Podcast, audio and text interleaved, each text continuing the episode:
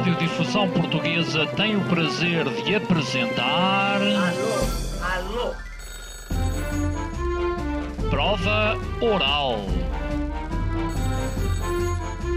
Uma rubrica de Fernando Alvim. Alô, alô! Todas as tardes aqui na sua Antena três, um programa bem divertido para toda a família. Basta telefonar e conversar. Ah, é da Praça da Figueira? E? Do Jardim Zoológico? Prova Oral. Um programa para gente nova. A vossa atenção, portanto, para o programa Prova Oral. Ouvintes da Prova Oral, sejam bem-vindos a uma edição muito especial. Nesta edição vamos falar sobre pássaros. Pássaros ou aves? Ainda não percebi uh, a diferença, mas os nossos, os nossos convidados uh, são o Gonçalo Elias e o José Frade. Uh, eles próprios quase que se autodenominam como maluquinhos das aves ou dos pássaros. Já não sei, uh, querem ser maluquinhos dos pássaros ou das aves? Uh, se tivessem que escolher, seriam maluquinhos de quê? Uh, olá, Fernando. Olá. Uh, obrigado, desde já, pela, pela oportunidade de estar aqui. Uh, maluquinhos das aves, definitiva, definitivamente, porque há mais aves do que pássaros. Ah, ok, ok. Uh, qual, qual é, José Frade, ficas com, também como maluquinhos do, de, dos pássaros ou das aves? Não, é das aves. Das aves. das aves. Ok. Uh, bom, já, lá, já lá vamos. Eu sei que, uh, por exemplo, tu desde mil novecentos e oitenta e sete que observas aves. Exato. Uh, como é que começou? Bem, isto começa assim... Um... Tinhas nada para fazer? Tinha, tinha. Eu, por acaso, na altura dedicava-me à astronomia. Um, era, era o meu passatempo quando era adolescente. E depois, tenho um tio que se começou a interessar por isto de, da observação de aves. Aliás, eu comecei por dizer os pássaros e ele depois emendava-me. Não é pássaros, é aves. Eu aí comecei logo a ficar atento à, à questão da, da diferença entre pássaros e aves. E ele uh, fazia observação uh, em vários locais e de vez em quando convidava-me para ir.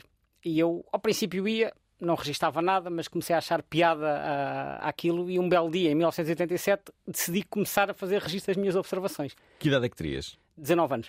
Hum. Embora tenha começado a sair uns anos antes, mas ao princípio ia mais pelas saídas, não ligava muito às aves. Depois é que comecei a levar isto mais a sério. Uh, até, até, até agora ainda não parou. José, e tu?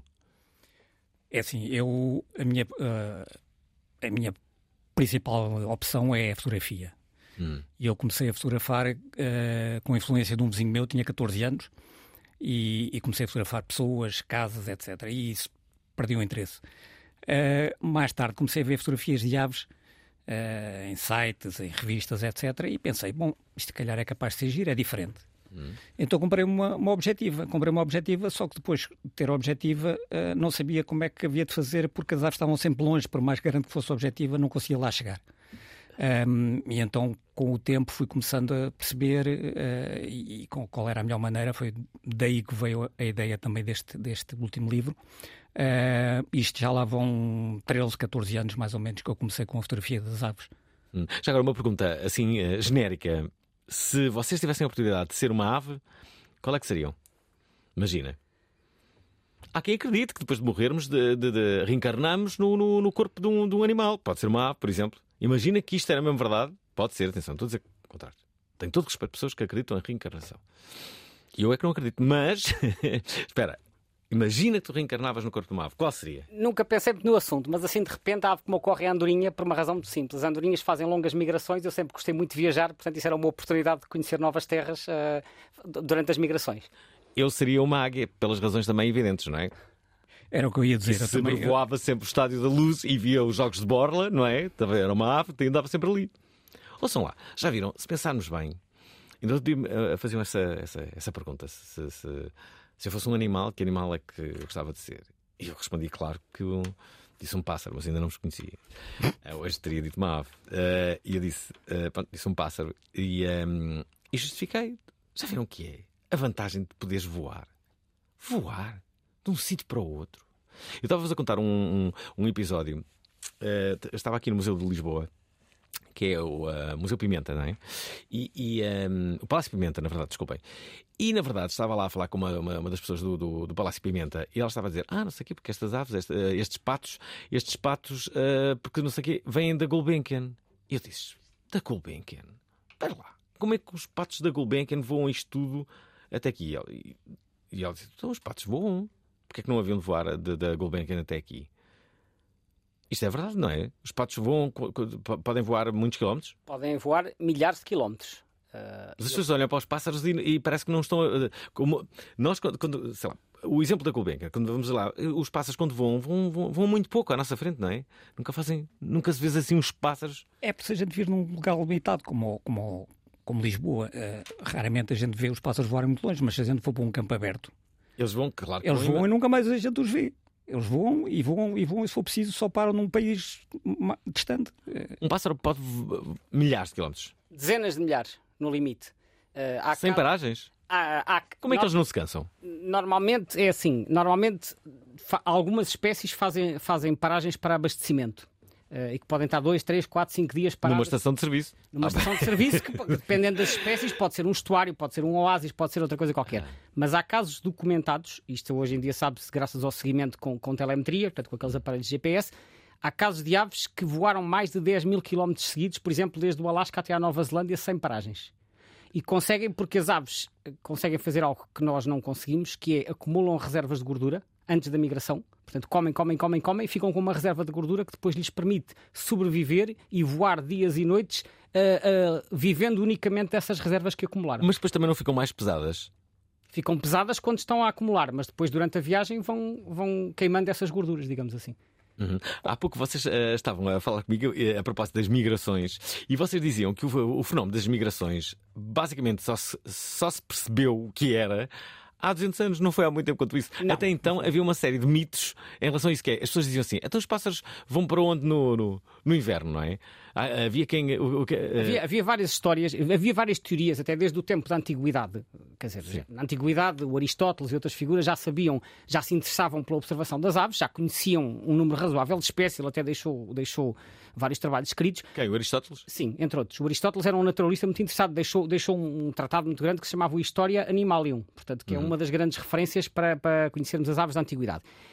E, um, e ele sabia as espécies que havia, mas também sabia que, por exemplo, as andorinhas só estão cá na primavera e no verão e que, e que depois se iam embora. Mas ninguém sabia uh, para onde? Para onde. Havia teorias que diziam que elas se enterravam, havia teorias que ela, elas e outras espécies migradoras se transformavam noutras espécies durante o inverno, portanto havia toda a espécie de teorias. Sim. Essa é a minha tese favorita. Mesmo quando o Lineu, que é, que é, que é o digamos, o pai da, da, da nomenclatura científica atual, que era um naturalista sueco, uhum. que foi quem criou este sistema de nomes científicos no século dezoito, estabelece o, o, os nomes científicos, ele já descreve uma data de espécie e mesmo assim as migrações não eram conhecidas. As migrações começam a, a ser entendidas quando, por volta de mil oitocentos e vinte, acontece assim uma, uma coisa inesperada, que é, na Europa aparece uma cegonha que trazia empalada, estava empalada, mas viva, com, com uma, uma lança africana.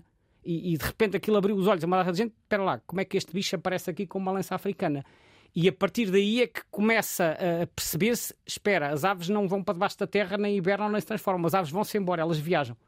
E pronto, a partir daqui começou a suscitar as migrações, depois mais tarde, no final do século dezenove ou início do século vinte, não tenho a certeza da data, é inventado o sistema de anilhagem, que é a marcação individual de aves com anilhas, hum. com anilhas numeradas, que permite identificar individualmente cada ave. E percebe para onde é que elas vão?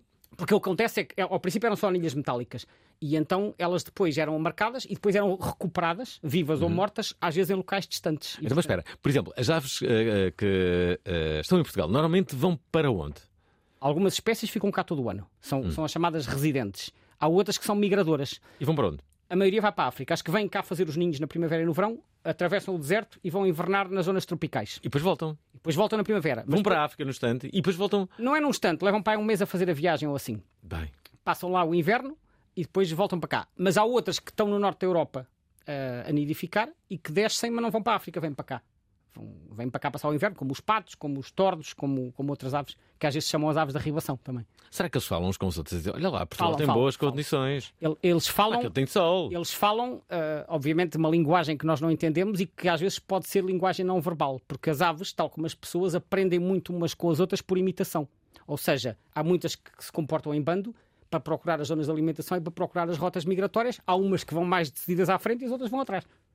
Não, e, e, e depois vê-las a voar nessas, nessas migrações é, é, é, é incrível perceber como é que elas se organizam daquela forma. De, de, aquilo é quase perfeito.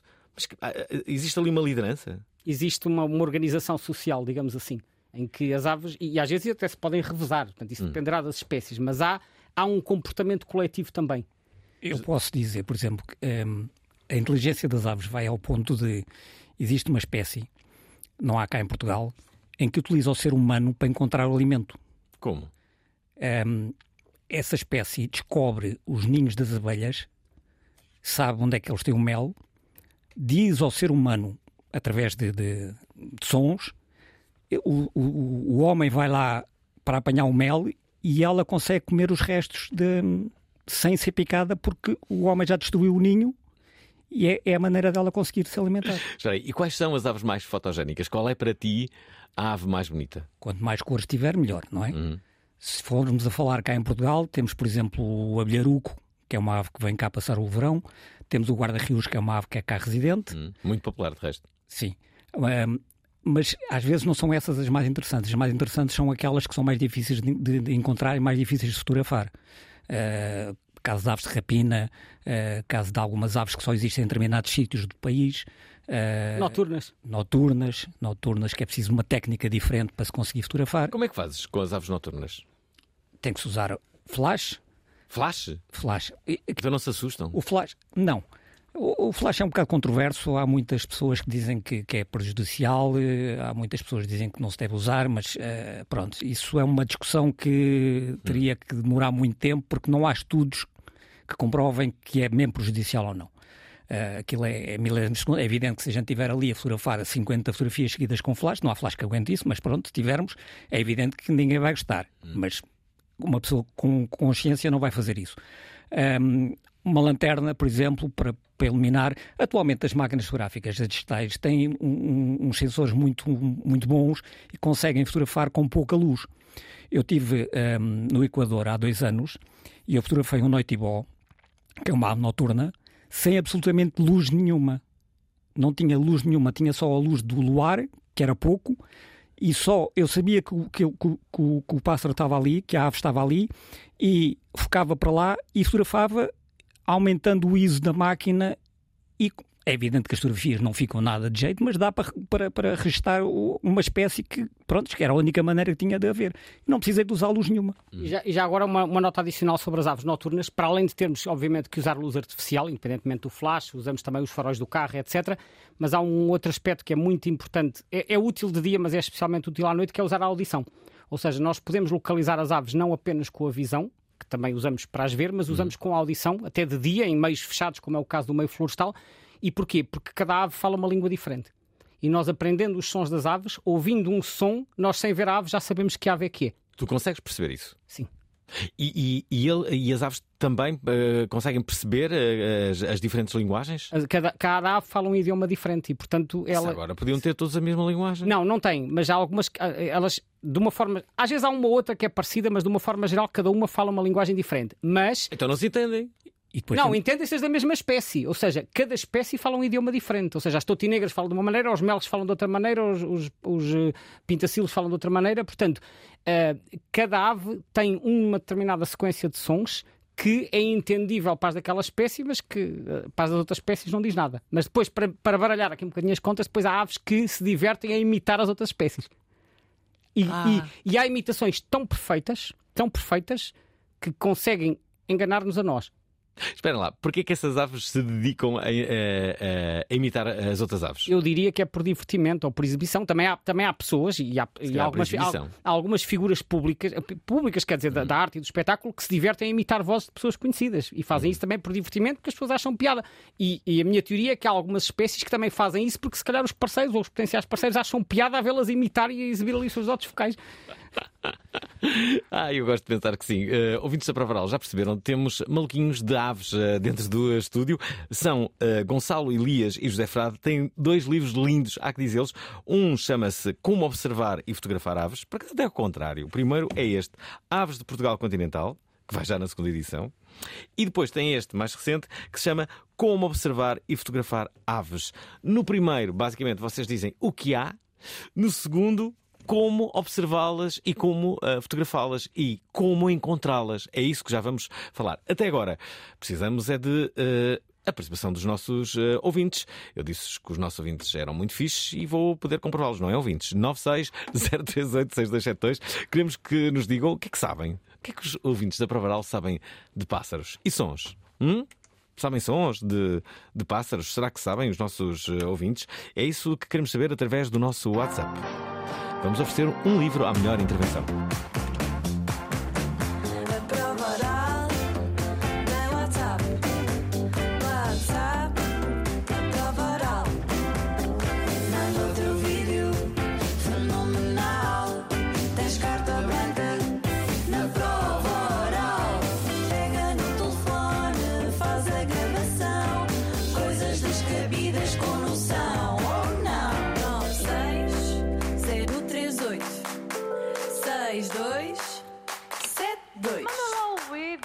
Desculpem, durante, durante o tempo em que uh, colocamos aqui este jingle do, uh, do WhatsApp, o José Frade estava a dizer, ah, importante, ah, nós temos aqui aves em, em Portugal que passam o dia a voar, comem a voar, dormem a voar. Uma ave dorme a voar? Como é que isso é possível? Sim, é possível. É assim. Dorme enquanto voa, isso é um sonho. É. Eu creio a que os estudos têm, têm, têm sido feitos que ela desliga metade do cérebro para manter-se ativa e a outra metade está a descansar. E faz isto sequencialmente. Um, elas comem, elas uh, um, realmente procriam os pássaros... a voar. Hum. Então, os pássaros realmente, uh, quando dormem, ficam ali nos galhos das árvores, muitos deles, e estão, estão ali, eles estão a dormir, não é? Não estão acordados? Sim. Ou estão? Estão. Como é que é? Estão a dormir, sim, eles dormem. Estão, estão a dormir, podem estar numa, numa, numa semivigilância face à presença de predadores. Portanto, se houver assim algum ruído estranho, eles despertam. Mas estão a descansar, estão assim, estão, podem não estar a dormir no, no sentido de sono. Como profundo, nós dur- dormimos, não é? Até porque uma vez também, a propósito sobre mamíferos em África, li alguns, uma coisa qualquer que dizia isto. Os predadores dormem e as presas dormitam. Ou seja... Os, os animais que, são, que podem ser objeto de predação têm que estar sempre semi-vigilantes. Portanto, eles estão a descansar. Agora, qual é, qual é a dimensão do sono? Bom, enfim, isso já requer, se calhar, estudos mais profundos para, para perceber as diferenças entre espécies. Já agora deixa-me aqui colocar já duas espécies, são os nossos ouvintes, uh, que têm várias, não é? E uma delas é do Pedro Aranha, que faz um convite, um convite já aos convidados. Olá, Prova Oral, Olá. Boa tarde, boa tarde aos convidados, Alvinha, para ti, boa tarde também. Olá. Ora, nem de propósito, quando me perguntaste a ave mais fixe para se fotografar em Portugal, eu pensei logo guarda-rios, que foi a segunda hipótese do convidado, ou de um dos convidados. Agora, uma coisa é certa, eu tenho galinhas aqui, e tenho no YouTube trinta e duas mil visualizações num único vídeo de dez segundos. Portanto, mais bonitas que as minhas não deve haver. Aves de rapina, venham para Baião. Faço todo o gosto em vos, em vos guiar. Não faltam aqui das falcões, um, milhafres e águias. Um bem-aja a todos. Portanto, aves de rapina para Baião. Curiosamente, temos aqui o Tiago Costa, que nos fala justamente sobre aves de rapina. Querem ver? Boa tarde a todos. Olá. A minha família vem da zona da Guarda, mais ali ao pé da fronteira com a Espanha, Sabugal e assim essa zona, Vilar Formoso. E lá vejo muitos falcões, muitas aves desse género. E queria perguntar se vocês sabem, se os convidados sabem, que se há uh, águias uh, nessa zona ou em qualquer outra zona em Portugal. Uh, a águia Estádio é da Luz. Talvez uma das aves mais famosas Uh, no mundo. Uh, eu já vi uma uh, num parque natural nos Estados Unidos, uh, em Portugal nunca vi uh, no, na, na natureza, mas gostava de saber se há. Obrigado. Hum. Ora bem, uh, obrigado pela questão. Uh, em Portugal há várias espécies de águias. Aliás, nós temos cerca de entre trinta e quarenta espécies de aves de rapina, a maioria diurnas, e há várias que são uh, consideradas águias. Depois há algumas que não são verdadeiras águias, mas que na terminologia popular ou na terminologia comum, às vezes as pessoas chamam águias. Portanto, às vezes há alguma confusão terminológica. Mas temos várias espécies de águias, incluindo nessa zona, portanto, da Guarda. As mais frequentes, eu diria, que são a águia calçada e a águia cobreira. São duas espécies que ocorrem nessa região. Uh, digo isto também por experiência própria. E depois, subindo mais um bocadinho até às arribas do Douro Internacional, já no Nordeste Transmontano, encontramos mais duas espécies, que é a águia de Bonelli e a águia real. E se descermos até à beira baixa, temos a águia imperial. Portanto, estas são as cinco principais espécies de águias que se encontram nessa zona.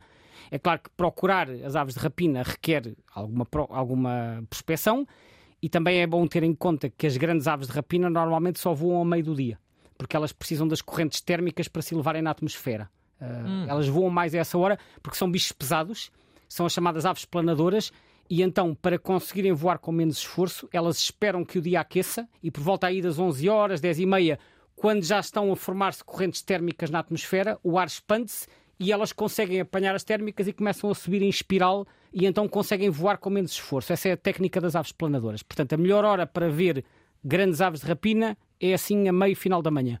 Já agora, uh, e fotografá-las, como é que é? Uh, há alguma hora em que seja mais fácil?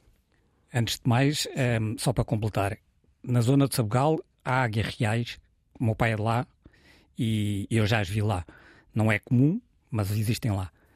Um, para fotografar é, é a mesma técnica que se usa para observar, ou seja, é quando elas são, uh, portanto, elevam, uh, quanto mais, mais tarde melhor, para um lado, quanto mais tarde pior. Ou seja, embora elas se elevem com, com, com o calor, o sol também se eleva. E como as, normalmente as aves, as aves de rapina estão a voar alto, se a gente as fotografar contra o sol, a, a fotografia não fica nada, nada, nada de jeito. Portanto, o conselho melhor é utilizar uma arriba. Hum. Se a gente conseguir utilizar uma arriba, consegue vê-las mais ou menos ao nosso plano ou até mais baixo. E aí já conseguimos fotografar com o sol mais alto, porque estamos com o sol alto e a ave em baixo. Agora, se a gente vai uh, fotografar ao meio-dia, às onze horas, à uma da tarde, uh, é para esquecer. Ou, ou a gente tem a sorte de ter alguma coisa que tapa o sol. Ou, por exemplo, tempo nublado é bom. Uhum. Mas lá está, o tempo nublado se calhar já não faz tanto elas a levantarem. Mas há de sempre haver uma oportunidade para isso. É, é por isso é que a fotografia tem esta, tem esta vertente. Não é fácil, há que ver as condições do terreno, há que ver as condições atmosféricas, há que ver isso tudo e ver e conhecer as espécies, conhecer as aves, para saber qual é que é a melhor altura e, e, e o melhor local para, para as fotografar. Olha, vocês disseram também uma coisa, que a da altura, vocês conhecem muitos exemplos de caçadores, não é? Que deixaram as espingardas e trocaram-nas por máquinas fotográficas. Uh, acho isso uma, uma grande atitude. É verdade, uh, é preciso dizer que há, quarenta, há, há trinta e cinco anos, quando eu comecei uh, a interessar-me a sério pela observação de aves, havia muito poucas, mas mesmo muito poucas pessoas em Portugal que, que se dedicassem a esta atividade. Havia um, um pequeno núcleo no Estado, num serviço do Estado, que era, que era o Serviço Nacional de Parques, Reservas e Conservação da Natureza, que é hoje o I C N F, e de resto praticamente não havia organizações dedicadas a este tema. Havia uma ou outra associação de, de, de ambiente, mas que não era, não era focada nas aves, e depois havia meia dúzia de pessoas que individualmente se interessavam por isto. E havia um número muito elevado de caçadores, porque a caça é uma atividade já com tradição muito antiga, não só em Portugal, mas noutros países do Mediterrâneo. Entretanto, com o passar dos anos, e eu conheço vários casos de pessoas que começaram a interessar-se pelas aves e a conhecê-las porque as abatiam, em muitos casos a gente é com pressão de ar, não é? Que é uma arma mais simples, e depois hum, começaram-se a interessar pelo assunto, deixaram de matar e começaram-se a interessar, e, e em alguns casos até se começaram a interessar muito pela parte da conservação da natureza. E, portanto, o número de caçadores também tem vindo a diminuir ao longo do tempo, hum, e, e tem havido cada vez mais pessoas a interessar-se pela observação de aves. Portanto, houve algumas pessoas que efetivamente fizeram esta transição, Um, que obviamente é bom em termos de conservação e em termos de interesse pela natureza e de salvaguarda dos valores naturais. Hum. Deixem-me só dizer que amanhã não vamos falar sobre aves, mas de um teatro, um teatro que começa a tomar forma em Portugal. O teatro imersivo é um formato onde não existem barreiras entre atores e público. O Nuno criou a ideia de espetáculo a partir do edifício. O formato tem conquistado cada vez mais público, mas afinal, como funciona? Ter pessoas à minha volta e não olhar para elas, e muitas vezes como se não as sentisse. Ana Padrão, e não só, vem à Prova Oral explicar como é. Eu própria acho que, pronto, entro e fico imergida neste espetáculo. Esta terça-feira, a Prova Oral vai ser imersiva, às dezanove horas, na Antena três. Tenho que viver, por amor de Deus, não percam esta experiência. Coincidência ou não, a peça que vai estar em destaque amanhã chama-se A Morte do Corvo. E diz o José Frade, qualquer dia publico só as conversas que tenho durante, durante estas promos, não é? Que, que, continuamos a falar, não, não ficamos a olhar uns para os outros. E, e diz o José Frade, curiosamente, o corvo é o, é o, é o, é o pássaro uh, representativo de Lisboa e não há corvos em Lisboa. É verdade isso, de facto. Então, então como é que é? É verdade. Então porquê é que é o corvo? É, é muito antigo. Um, eu creio que isto já vem do, do, do tempo em que ainda não era Lisboa. Se calhar devia ser o pombo. Pombo é que há. Mas na altura não havia. Só que os pombos são detestados, não é? Na altura não havia pombos. Um, eu, eu, a história que se conta é que foram os corvos. Creio que foi Ulisses. Quando, quando vinha no mar, hum. uh, perdido algures, e a primeira ave que viu foi um, foi um corvo, ou dois corvos.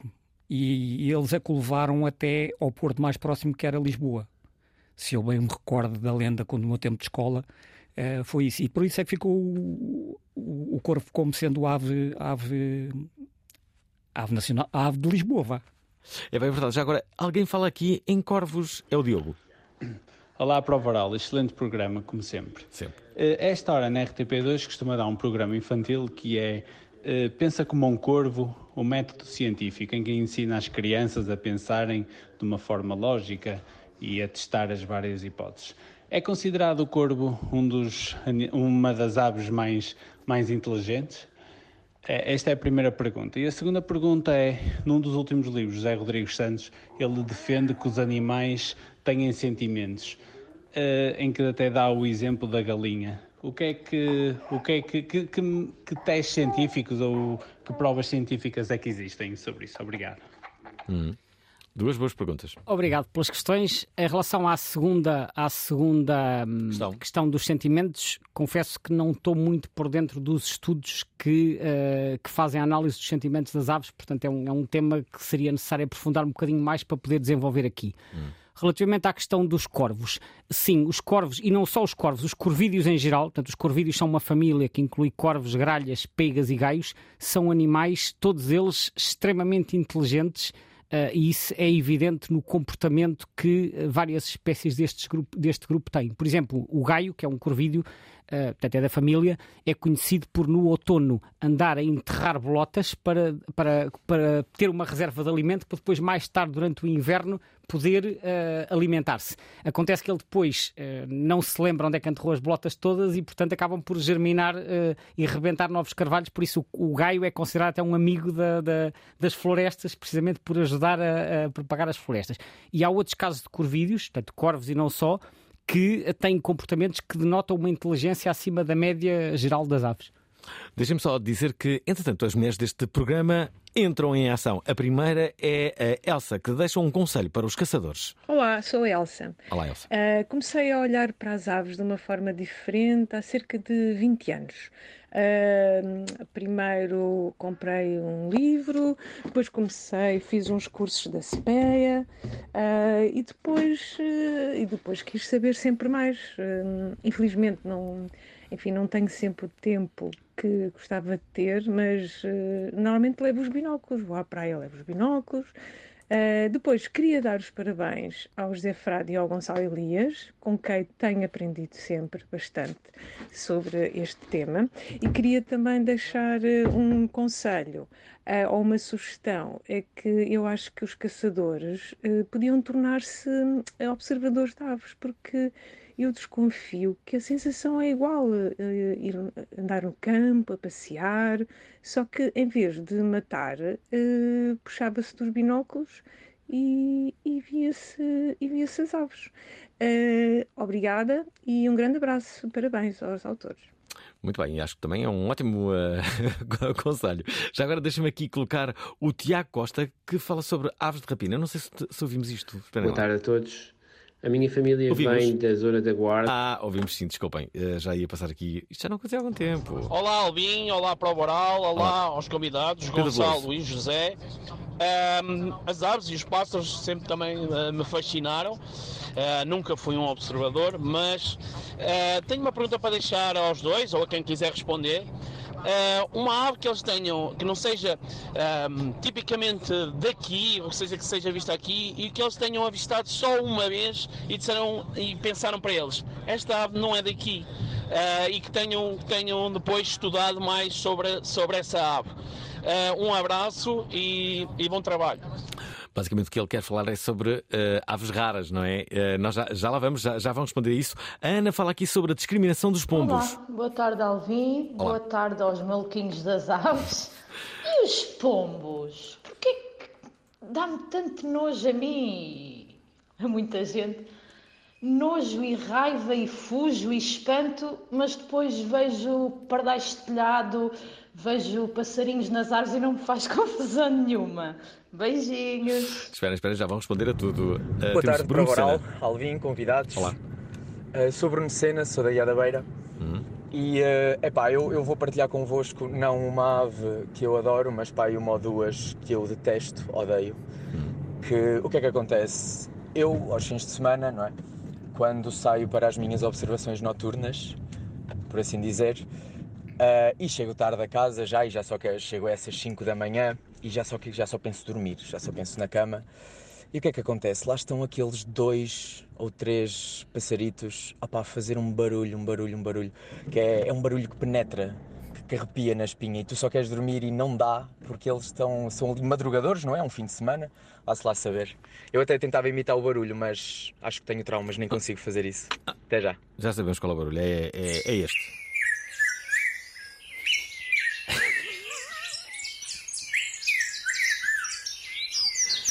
Isto às sete da manhã. Vindo do Lux. Não está a dar, não é? Com três ginhos no papo. Tomara eu acordar todos os dias às sete da manhã com esse barulho. É sinal que estava na Costa Rica ou algo assim parecido. Era. Era. Ah, vocês, vocês fazem, como são maluquinhos de, de aves, vocês fazem viagens para observá-las, não é? Onde é que já foram? É... Atenção que tenho que responder depois aqui ó, às nossas questões. Ora, Costa Rica, Equador, Quénia, Europa, grande parte dela, hum, Marrocos, pronto. Tento diversificar mais ou menos uh, os continentes. Ainda não fui à Ásia. Há de, há de ser proximamente. Qual foi o país que te encheu mais as medidas a nível de, de aves? Até agora? É assim, a nível de aves foi a Costa Rica. Uhum. Mas o país que eu gostei mais, e não foi por ver muitas aves, foi por ver aves e por ver as aves que eu queria ver, foi a Finlândia. Uhum. Sim. Um, porque, para já, eu não gosto de calor. Sou uma pessoa que não, não, não gosto de calor. E a Finlândia é um país fresco. Por acaso, nesse ano até estava lá calor. Começámos com cinco graus e saímos lá, tinha, estava a vinte e oito e só lá tivemos quinze dias. Então, espera lá, mas as aves não gostam de, de frio? Depende das aves. Há aves que gostam de frio. Há aves ah, que, okay. Por exemplo, o Eider real só é possível de ver em países nórdicos e no inverno. Ok, ok. Portanto, aliás, o, o, o Eider... durante muitos anos foi usado, um, matavam-nos para, para tirar as penas, para fazer casacos. Casacos, uh, aqueles quipos que, que a gente chama de, de penas. Uhum. Eu, a melhor pena que, que usavam era do, do Eider. Houve um nome que se pôs cá em Portugal, chamavam-lhe o Eider Edredon, que servia às penas para encher os edredons das camas, por isso meteram-lhe o nome Eider Edredon. Olha, uh, uh, temos que responder aqui à, às pessoas. A discriminação dos pombos, não é? Bom, em relação aos pombos, muita coisa poderia ser dita. Um, uh, o que é preciso, para já, salientar é que os pombos, e nomeadamente estes pombos das cidades, não são aves realmente selvagens. São aves uh, semidomésticas. Eles estão em liberdade, mas estão ali um bocadinho na dependência das pessoas e eles vão sobrevivendo porque há sempre muita gente que os vai alimentando. Portanto, hum. qualquer ave que tenha alimento fácil, e alimento fácil é, por exemplo, um alimento que é dado diariamente por alguém, isso aumenta as taxas de sobrevivência. E, portanto, uh, uh, apesar de haver várias localidades, penso até que é o caso em Lisboa, não tenho a certeza, mas há várias localidades que proíbem dar alimento aos pombos, na prática isso acaba por ter uma eficácia limitada e, portanto, as populações vão sempre mantendo-se elevadas e às vezes até aumentando.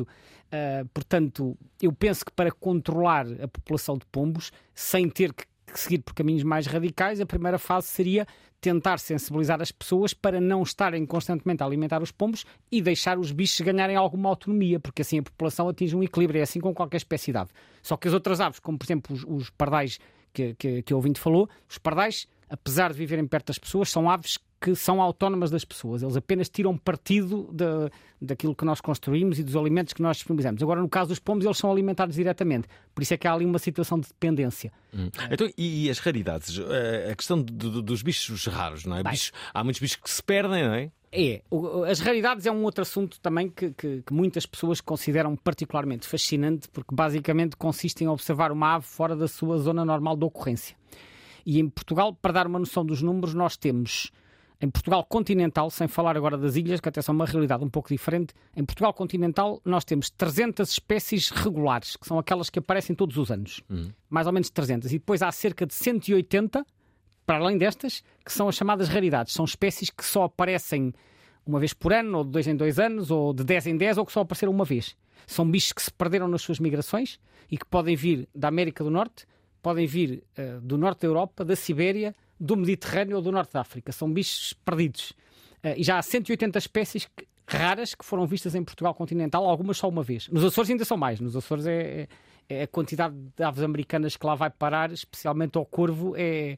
é uma lista interminável. Bem, fico quase com vontade de começar a observar aves. Uh, e tenho, tenho, tenho uma boa página para seguir, que é a vossa página, que tem oitenta mil seguidores. Como é que se chama a página? Exato, mas antes de ir aí, eu vou contar uma história de um, sobre, sobre uh, as raridades. Uhum. Um, a gente temos um pequeno grupo. Foi, aliás, esse pequeno grupo que está no WhatsApp foi criado através desse, nesse momento. Apareceu uma ave, uma ave rara, aliás, talvez fosse para aí o segundo ou terceiro registro em Portugal na altura, no Algarve. Eu tinha uh, entrado de férias nesse dia e no dia a seguir ia mais a minha família, salvo erro, para o norte. E a ave apareceu no Algarve. Um, eu já estava de férias, a minha mulher ainda não. Eu telefonei para a minha mulher e disse assim: olha, eu vou ao Algarve, venho já. E foi exatamente assim. Então fomos ao Algarve, vimos a, a espécie, eles viram, eu fotografei, viemos para cima e pronto, e estava feito o dia. Se dúvidas houvesse, uh, ouvintes da Antena três, temos dois maluquinhos de aves aqui no, uh, no estúdio, sendo que podem não só ter estes dois livros que são incríveis, um chama-se Aves de Portugal uh, Continental, outro é Como Observar e Fotografar Aves, Gonçalo Elias e José Frade. E depois há uma página de Facebook que tem oitenta mil seguidores, que podem também uh, seguir, e que se chama... Eu apontei aqui agora, não sei onde é que apontei. Como é que se chama a página? Aves de Portugal Continental. Onde é que apontei isso? Aves de Portugal Continental. Uma coisa que ainda não falamos aqui, para além das, das, das raridades, vocês, hum, vocês dizem que não é a mesma coisa observar uma, uma ave na cidade, uma ave na praia... Uh, É que é uma experiência completamente diferente. O, o, não, é só, não é só a espécie, efetivamente, tem a ver com as técnicas de observação. Isso é aquilo que nós uh, desenvolvemos no nosso segundo livro. O, hum. o segundo livro, que é Como Observar e Fotografar Aves, nós essencialmente explicamos quais são as técnicas uh, para conseguir ter sucesso nesta atividade. Até porque, como uma das ouvintes há pouco referiu, um, pega nos binóculos e vai até à praia ou vai até outro sítio para, para ver as aves. O que acontece é que, embora nós possamos ver aves em qualquer lado, as técnicas são umas para ver ou fotografar na cidade. Se formos para uma zona agrícola, portanto, em campos e planícies, as técnicas são completamente diferentes. Se formos para meio florestal é diferente, se formos para a praia é diferente, para a montanha ou para qualquer outro habitat. Portanto, nós, se tivermos presente quais são as técnicas e as abordagens para explorar aquele meio, como é, que caminhos é que nós devemos seguir, que aspectos devemos ter em atenção, a que horas é que nós devemos ir, em que épocas, etcétera, nós vamos ter mais sucesso nesta atividade. E é um bocadinho com isto em mente que nós escrevemos este livro para ajudar as pessoas que querem ver novas espécies e conhecer novos locais. E a quantidade de mensagens que nós estamos a receber, vocês não imaginam. Uh, temos aqui pelo menos uh, mais dez mensagens prontas a entrarem em antena. Uma delas é da Susana, sobre o mito da cegonha. Olá, Prova Oral. Boa tarde aos convidados e boa tarde ao Alvim. Olá. Olha, eu só gostava de saber, se os convidados sabem explicar, de onde é que vem o mito da cegonha trazer os revés? Obrigada, bom programa. É uma desculpa que se dá muito às crianças, o mito da cegonha, trazer os, os bebés. Há alguma história por trás? Não tenho presente a origem dessa história. É uma história antiga, conhecida. Olá, de onde é que ela começou, não sei. Uhum. Hoje é um tema muito interessante. Um, em relação ainda aos corvos, Mariana Matos. Um, eu costumo ver corvos uh, na, na, junto à autoestrada, ao pé da, da Via Verde, junto às bermas da autoestrada, na A cinco. na saída para a parede e Carcavelos e São Domingos de Rana, e já vi tanto de um lado como do outro lado da autoestrada. E hum, eu lembrei-me também, como, como o ouvinte que, fez a, a, que enviou a outra mensagem, de, de ver na R T P dois um programa infantil em que se fala sobre hum, as proezas do corvo e a sua, dos corvos e a sua inteligência. E eu pensei, ok, isto é normal, eles estão junto à estrada, provavelmente porque cai qualquer coisa na estrada que lhes interessa, ou porque os carros passam por cima e partem algumas nozes que eles eventualmente lá ponham. E agora uh, o convidado estava a dizer que não há corvos na zona de Lisboa, então será que são gaios que eu ando a ver ali na A cinco? Vais ter a resposta, porque os dois estavam a assinar e a dizer que não durante a tua intervenção. Porquê é que estavam a dizer os dois que não? Eu, por acaso, até moro aí, portanto uh, é fácil. Então o que é que ela vê? Gralhas, gralhas pretas. São, ah. cor, são corvídeos também, são corvídeos também, mas é outra espécie, são gralhas pretas. São, são um pouco mais pequenas. Há uma grande confusão, a confusão é, é frequente, em parte porque uh, nas zonas rurais muitas vezes as pessoas veem gralhas e chamam corvos, é, é já uma tradição muito antiga. Hum. Portanto, um, quem não esteja atento aos pormenores facilmente confunde uma espécie com a outra, e é frequente ouvir as pessoas chamar cor, uh, corvos às gralhas. Mas eu, uh, muito rapidamente, eu, eu explico como é que se distinguem. O corvo é maior. O corvo, quando vemos ao longe, parece uma ave de rapina e muitas vezes faz voo planado, que é coisa que as gralhas não fazem. As gralhas estão sempre a bater as asas, não fazem voo planado. Os corvos são realmente maiores. Além disso, os corvos normalmente só aparecem na metade interior do território, portanto, na metade mais perto de Espanha. Podem pontualmente aparecer no litoral, mas não são frequentes. E o Gonçalo vai mostrar como é que faz a gralha e como é que faz o corvo a nível de som. Como é que é? Muito bem. Então, a gralha faz assim. E o corvo faz.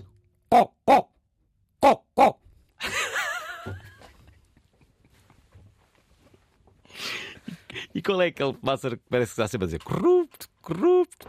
É, isso é a rola. Isso é uma piada que se faz sobre o pombo também. O pombo também faz isso? Porque os pombos arrulham e o arrulhar é assim um som enrolado e, enfim, às vezes faz-se estas brincadeiras. Que outros com... sons é que sabes? Faz aí mais um. Muito, há muitos, já, por exemplo, o cuco. O cuco é um som que eu ah, gosto de imitar. É fácil. O cuco, mas é um som que eu gosto de imitar na natureza porque atrai, porque atrai o, o, o, a ave, né? Hum. Que faz cucu. Há outros, como o torcicolo, que faz assim.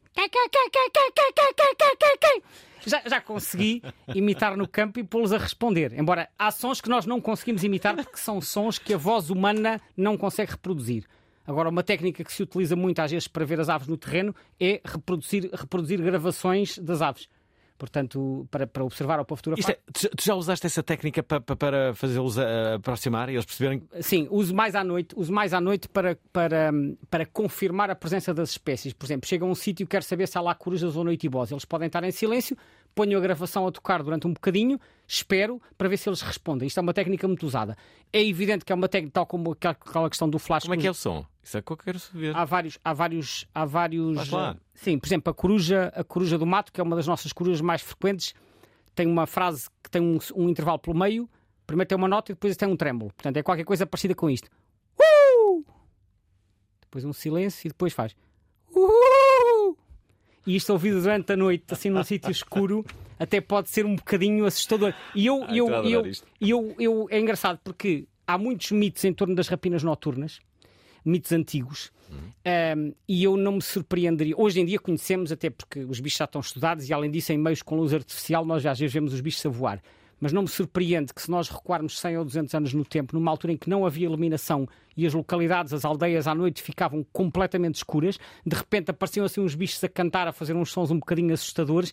É normal que as pessoas se assustassem e que começassem a crescer assim alguns maus presságios em torno das rapinas noturnas. É incrível a sorte que temos em ter dois convidados como estes que hoje temos na Prova Oral, Gonçalo Elias e José Frade. Talvez seja esse o segredo do sucesso deste programa. Há vinte e um anos que estamos a voar. A Prova Oral está a ficar crescida. É um programa que dá muita vida. Mas o melhor ainda está para chegar. A Prova Oral tem tanto para dar. Na Antena três desafiamos. vinte e um anos rimos, falamos. Apresentar impecavelmente. A Prova Oral é para todos.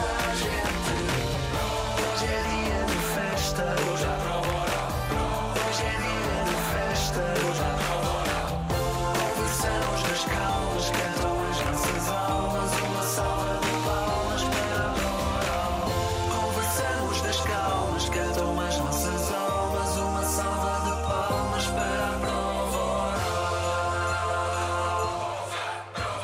Calma, calma, calma, calma, ouvintes, eu sei o que é que querem, que é, basicamente, os ouvintes questionam-se em todos os programas, mas não se fala sobre sexo.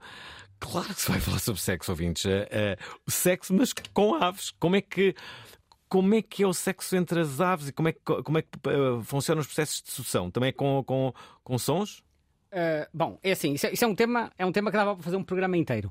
Mas Atenção, eu, va, va, que va, podemos fazer, podemos combinar isso daqui a uns meses. Va, va, só, só estou a lançar barra à parede. Okay, okay. Uh, mas, uh, resumidamente, é assim, as aves, quando chega a época de reprodução, que para a maioria das espécies é na primavera, portanto é de março a junho, grosso modo, algumas espécies não é, mas a maioria é. Elas juntam-se em casais, obviamente, para procriarem. E, portanto, dependendo das espécies, há um ritual de acasalamento, ritual esse que pode envolver canto, pode envolver exibição de penas, pode envolver voos nupciais, pode envolver apresentação de presentes, presentes que pode ser comida, por exemplo. Depois, uh, depois disso, obviamente, segue-se a cópula, Uh, e, há, e algumas, algumas aves até passam ali uma ou duas semanas ali entretidas, digamos assim. Depois, entretanto, há a construção do ninho, há a postura, a postura dos ovos, segue-se a incubação, que dependendo das espécies pode demorar duas, três semanas, e depois a alimentação dos, das crias no ninho, e depois as crias saem do ninho, estão ainda a acompanhar os seus pais durante uma, duas, três, quatro semanas, e depois vão à sua vida. Portanto, resumidamente, é isto. Agora, também é interessante referir que a estratégia em termos de casais varia muito consoante as espécies. Como assim? Muito, mu- muito variável e muito interessante. Há espécies que acasalam para toda a vida, que é o caso, por exemplo, dos, dos cisnes, da maioria dos gansos, das águias reais, das corujas das torres, penso eu, juntam-se para toda a vida e o casal mantém-se junto até um deles morrer. Isto é uma estratégia comum, mas não é a mais frequente. A mais frequente é as aves juntam-se, estão ali juntas durante a época de cria para criar a sua prole, Uhum. e no final da época de cria vai cada uma à sua vida. Depois, na época seguinte, podem-se juntar as mesmas ou não. Uhum. Isto é a estratégia mais comum. Depois ainda há alguns casos, que é a poligamia, que é um macho que tem um harém, tem várias fêmeas. Uhum. Também há uh, o inverso, que é a poliandria, que é uma fêmea que tem vários machos. Uhum. dois mil e vinte e três, e... bem-vindos. Sim, e depois ainda há, um, ainda há, um, ainda há um, um, uns casos mais raros, muito curiosos. Por exemplo, um deles é do passarinho pequeno que nidifica nas montanhas dos Alpes, que é a ferreirinha alpina, uhum. que é uma mistura de poliandria com a poligamia, ou poliginia, que é a poliginandria, em que há ali um grupo de mais ou menos umas cinco ou seis aves, vamos imaginar três fêmeas e três machos, mas que pulam todos uns com os outros. Uma orgia, portanto. Exatamente, uma orgia, mas ninguém entra ali naquele grupo. Aquilo é um grupo fechado, é assim. É um não, clube, não queremos é, ca... é um orgia, clube, mas tem é um clube seletivo, mas não queremos, ca... não queremos cá estranhos, é só entre nós. Portanto, é uma estratégia mais rara, é uma estratégia mais rara, mas que está bem Sim. documentada nesta espécie, e nós interrogamos porque é que isto é assim. É porque a espécie seguiu essa estratégia reprodutiva ah, e continua a dar resultado. Portanto, há coisas realmente surpreendentes. Ouvintes da Prova Oral, conseguimos ou não conseguimos falar sobre sexo com, com, com aves? Ora, Uh, Cláudia Almeida, relembra os coros. Os ouvintes estão, estão muito interessados aqui nos coros. Esperem lá, uh, o que é que diz a Cláudia Almeida? Olá, Olá. Boa noite. Excelente programa, hum. uma vez mais hum. E muito, muito, muito interessante uh, esta perspectiva das aves. uh, uh, Ir buscando aqui um bocadinho o, o tema do, do, de um participante anterior, que ia buscar o livro do José Rodrigues dos Santos, do Jardim dos Animais com Alma, que é um livro lindíssimo, recomendo. Um, lembro-me especialmente de uma referência que ele faz um, a uns corvos que têm um comportamento uh, de uma inteligência que eu acho incrível, que é basicamente um, eles uh, uh, ficavam no início dos sinais de trânsito e atiravam as, as nozes uh, quando o sinal ficava vermelho para o sítio onde passavam as rodas dos carros, para depois, quando o sinal ficasse novamente vermelho, um, iam buscar as nozes que estavam partidas. E sempre que, por alguma razão, o carro não passava por cima das nozes, um, eles voltavam a reposicionar as nozes para, no momento a seguir em que o sinal abrisse, um, o, o carro voltasse a passar por cima e, dessa vez, uh, quebrasse as nozes. Eu acho isto inacreditavelmente inteligente. E é, é uma ótima intervenção esta. Já agora o Francisco Araújo diz que voa com abutres. Boa tarde para o Oral, boa tarde Alvim, boa tarde aos convidados. Falar em aves, o que é que me dizem a voar ao lado dos grifos, ao lado dos, dos abutres, naquela zona das chaves, na zona do Douro, uhum. na zona de, de Castelo de Vida. Sim, experiência espetacular. Como faço parapente e o nosso tipo de voo é de certa forma similar ao que eles fazem. Apanhamos as térmicas e seguirmos. Continuação. Hum. Já agora, uh, vocês que observam tantas aves, nunca, nunca pensaram em fazer um, um desporto destes, tipo parapente, para estarem mais perto delas, no ar, e serem vocês também um, um pouco pássaros? Eu já fiz parapente, fiz uma experiência de parapente, mas foi mesmo só uma experiência. Hum, é assim, cada um no seu lugar. Hum. Ou seja, não temos asas para uma razão, é. Sim, é verdade. Portanto, uh, mas sim, mas é, é, não há dúvida, eu, eu gostei, adorei, eu fiz numa arriba em Torres Vedras, um, não tinha abutres ao pé porque ali não há, não é? Mas tinha umas gaivotas, pronto, já deu para sentir a sensação, mas basta a gente ir para uma arriba e estarmos mais altos e percebermos os abutres a, a, a voarem abaixo da gente, quem diz abutres diz as águias, a, a, sentimos a sensação que é o, quase o voar, porque a gente estamos acima do, do, deles, vá, e, e percebemos que a, a, se ainda tivéssemos mais altos, como eles conseguem ir mais altos, o qual seria essa sensação? Portanto, a gente quase não precisamos voar para tentar para ter, ter esse, essa percepção. Eu adorava voar, confesso. Deixem-me só dizer que estamos quase no final deste programa, mas ainda temos aqui algumas mensagens. Não me lembro de recebermos tantas. A Diliana quer falar sobre corvos. Olá, Prova Oral. Sou a Diliana de Oliveira das Mães. Olá. Para dizer que aqui há corvos e queria perguntar aos convidados um fenómeno que acontece muito aqui em nossa casa, que é uh, quase todos os dias, por volta das cinco, seis da manhã, os corvos vêm aqui bater à janela, uh, nunca conseguimos perceber muito bem este fenómeno, mas sim, grandes, pretos e que planam, e lindos, mas que era escusado acordar-nos tão cedo. O... Tem corvos a bater à janela? Ora bem, um, eu, sobre essa situação em concreto, uh, era interessante se a ouvinte pudesse partilhar depois imagens ou, ou vídeos que conseguisse gravar para nós conseguirmos entender melhor esse comportamento. Portanto, no, no, grupo, no grupo que referimos há pouco, que é do Facebook, o Aves de Portugal Continental, se tiver a oportunidade de partilhar lá, certamente poderemos comentar uh, uh, para perceber melhor o que é que essas aves estão à procura. Já agora, gostava ainda sobre corvos de comentar uh, aquela situação da, da ouvinte anterior que referiu. Eu penso que também vi esse vídeo dos corvos a porem as nozes para os carros pisarem. Há de facto comportamentos fascinantes das aves que mostram que elas são capazes de adaptar os seus comportamentos. Eu recentemente vi uma reportagem que saiu eh, na Austrália eh, sobre as catatuas, que é uma, uma ave que, que ocorre na Austrália, que aprenderam a abrir aqueles, aqueles contentores do lixo que são assim verticais, com cerca de um metro e que tem uma tampa por cima onde nós pomos o lixo, aqueles individuais. Elas aprenderam a abrir as tampas sozinhas, sem ajuda, chegam lá com o bico e com as patas, levantam aquilo para serem lá alimentar, e uma começou a fazer isso e as outras por imitação aprenderam, e a certa altura já havia montes de catatuas em Sydney a abrir as, as tampas dos contentores. Já agora, a Elsa quer, antes mesmo do programa acabar, deixar-vos uma mensagem. Oh, Fernando, o meu trabalho nem sempre me deixa ouvir o teu programa todos os dias, e hoje comecei a ouvir já só a partir de um quarto para as, para as oito. Mas é assim, não sei do que é que falaram para trás, mas não se esqueçam da, da rola turca. Eu disse-te, eu disse-te, eu disse-te. Não sei se já falaram ou não. Beijinhos para todos aí. Isto é incrível. Isto é que é rola turca. Pois, há pouco estávamos a... a se calhar era isto. De, se calhar não é corrupto. É eu disse-te, que é, é, é, é o que ela diz. A Isabel fala sobre moços. Olá, sou a Isabel. Olá, Isabel. Estou a ouvir o vosso programa e estou a adorar. Eu gosto muito de mochos. Eu ouvi dizer que pode ter um mocho em casa que é igual a, e são comparáveis, e dizem que são os gatos ou, com asas. Eu queria saber se isso é, se é verdade. Já lá vamos. O, o Jorge Costa dá aqui uma dica. Olá, para começar. Olá, convidado. Uh, nesta questão das aves, uma dica talvez importante para quem se quer iniciar na, no processo. Uh, para observar árvores não é preciso apenas ter uns bons binóculos ou estar uh, atento com os olhos, uh, mas é preciso saber ouvir, porque muitas vezes uh, andamos a acompanhar algumas aves há algum tempo e ainda só as ouvimos, não as vimos. Portanto, é estar atento ao, ao som, à marca sonora delas.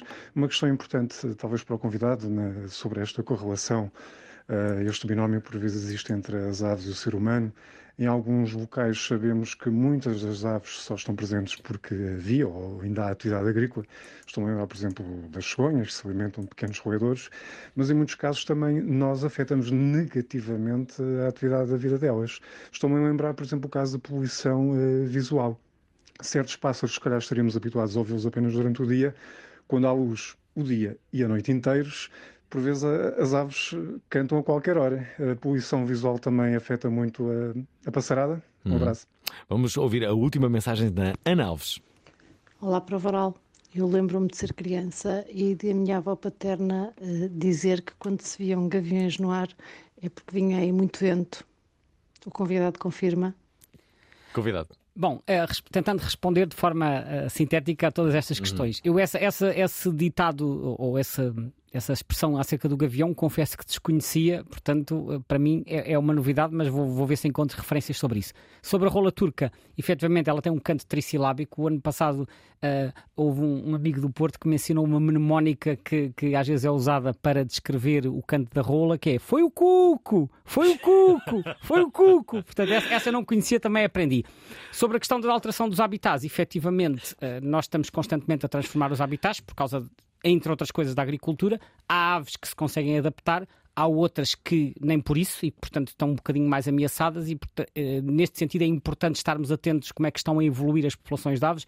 É importante monitorizarmos para podermos tomar medidas para evitar que elas desapareçam. Hum. Olhem, temos que acabar este programa e com muita pena minha e sobretudo para a quantidade enorme de mensagens que ainda tínhamos aqui para, para vocês ouvirem. Foi extraordinário. Fica já a promessa de muito em breve vocês uh, voltarem para, para o segundo capítulo sobre aves, porque há muitas mensagens ainda que ficaram por, por responder. Quero agradecer aqui aos dois, ao Gonçalo Elias e também ao José Frade. Tem dois livros, um deles chama-se Aves de Portugal Continental, vai na segunda edição, guia fotográfico, e o segundo é este. Este saiu há quanto tempo? Saiu agora? Saiu na semana passada, foi, saiu no dia doze e fizemos a apresentação na Feira do Livro no dia treze.